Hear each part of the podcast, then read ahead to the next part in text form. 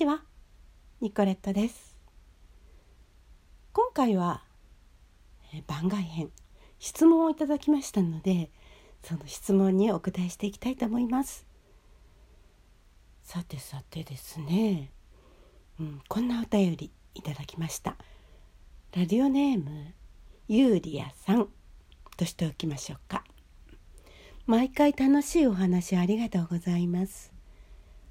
ハンガリーで扇風機がなかったと言いますが何度くらいだったんですか？湿度は高いんですか？というご質問ですね。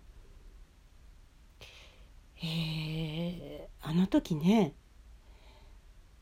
何度ぐらいだったかって30度はもちろん越してましたし40度になる時もあったし38度だったり34度だったりいろいろなんですね。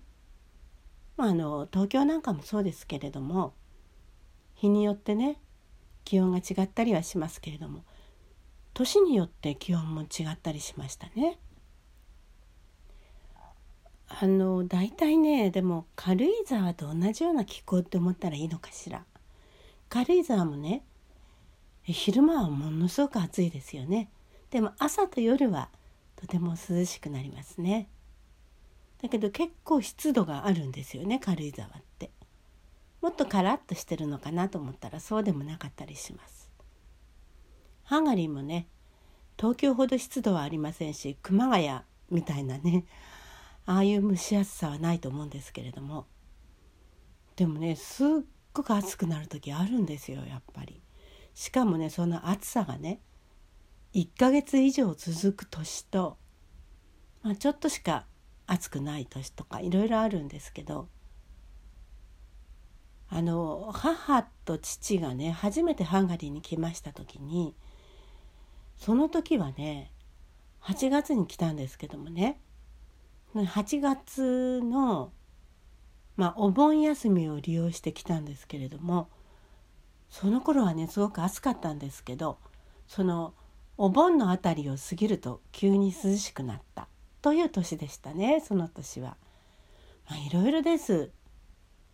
平均して湿度はそんなには高くないですけどもねでも扇風機がないんでどうするかというとあの私なんかはあのカトリックの信者になってからはカトリック教会によく行きましたね。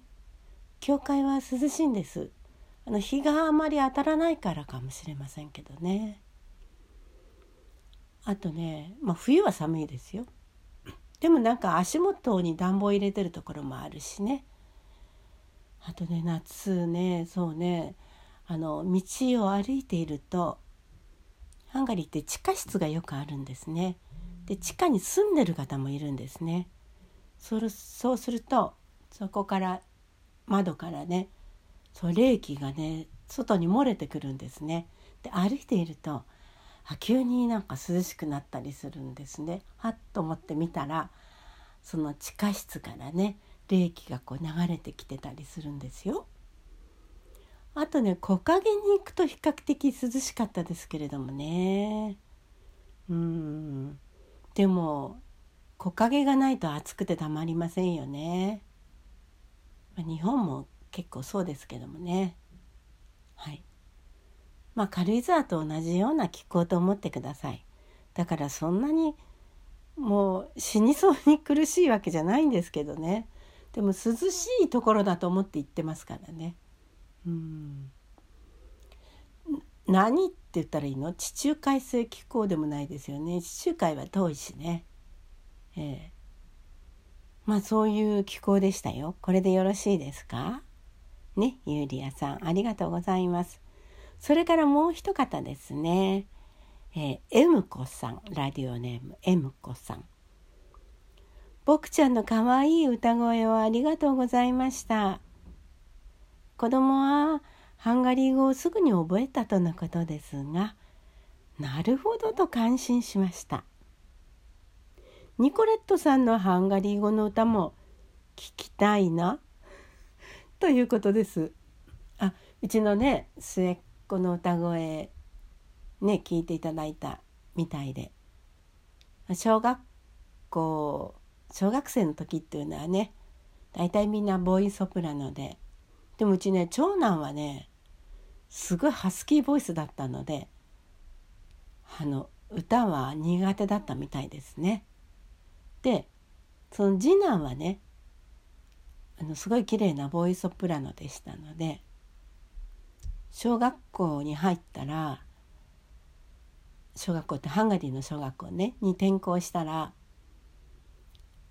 音楽の先生であり英語の先生でもある先生がねあなたはすごく可愛い綺麗な声をしているから小学校に合唱団があるからそこに入りなさいって勧められたんですね。それでねあの入ったんですようちの息子はね。であのその合唱団は海外に演奏旅行に行くことになりましたヨーロッパは陸続きですからベルギーに行くということになったんですねブリュッセルへえってすごいじゃないまあバス代も結構1万フォリント近かったですけれども納めてそれで行くとばかり思っていたんですよ。そしたらですね今度そのブリュッセルに演奏旅行にいる行く子どもたちでお披露目会をやりますという案内が来ました。それでねあの出かけていきました。さあコンサートが始まった。ところがですね息子の姿がないんですよ。あれ？どうしちゃったんだろうってそのうち出てくるのかな？なんて待っていたんですけどね、えー、うちの息子がいないところで子供たちの可愛らしい歌声を聞いてでその後ですね私その担当の先生に「えうちの子供いなかったんですけどどうしちゃったんでしょうか?」って聞きましたら「お母さん私だってどうしちゃったんでしょうか？って逆に聞きたいですよ。お宅のお子さんは練習を何回かサボりました。だからもうお宅のお子さんはブリュッセルに連れて行きませんって言うんですよ。へえー、でバス代は返してくれるんですか？みたいなこと私聞いちゃったんですけどそれは返せませんとかってもう払っちゃったからとかって言われましてね。それで息子と仲良くしているあのお友達のお母さんも一緒に来てたんですけどね、まあ、そのお母さんが慰めてくれまして「まあそのうちそのうち良くなるわよ」って励ましてくれました。うん。なんでそんなことになっちゃったのか後でね息子に問いただしてみましたらまああの友達に誘われて友達と遊ぶことを優先にしちゃったんだそうです。でサボっちゃったらもう先生はあの頭にきちゃってねそれでもうあなたは連れて行きませんってことになってしまったようです。まあ、先生の気持ちは分かりますけれども一言相談してほしかったな。ね初めての海外遠征が、えー、それで台無しになりました。なしになりました。もうがっかりですね。まあそんなこといろいろあります。まあ友達と遊ぶことを優先してしまう年齢ですからね。まあ自分が本当に好きでその合唱をやってたわけではないのかもね。本当に好きじゃないとなかなかな長続きしないものですね。皆さんもね嫌なお子さんに無理やり楽器の練習をさせたりね無理やりお教室に連れて行ったりっていうことはしない方がいいかもしれませんね。うん、そういうふうに思いました。えー、私のハンガリー語の歌ですが、あのー、ピアノの先生と歌の先生でえー、ジョイントコンサートを開いたことがあります。その時私はシューベルトの「アベマリア」とバルトークがハンガリーの民謡を編曲してピアノの伴奏をつけてそういう歌があったんですけれども日本語にね訳すと「うん美しきふるさとを後にして」というタイトルになりますかね確か録音したんです。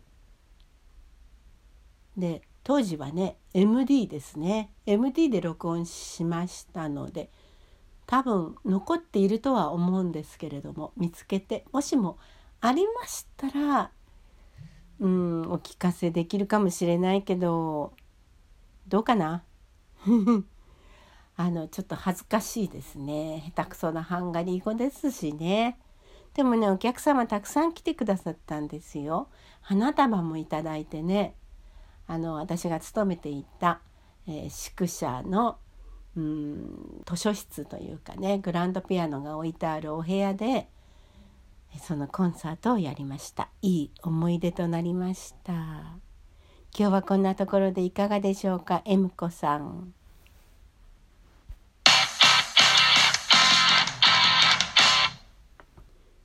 ニコレットでした。セルブース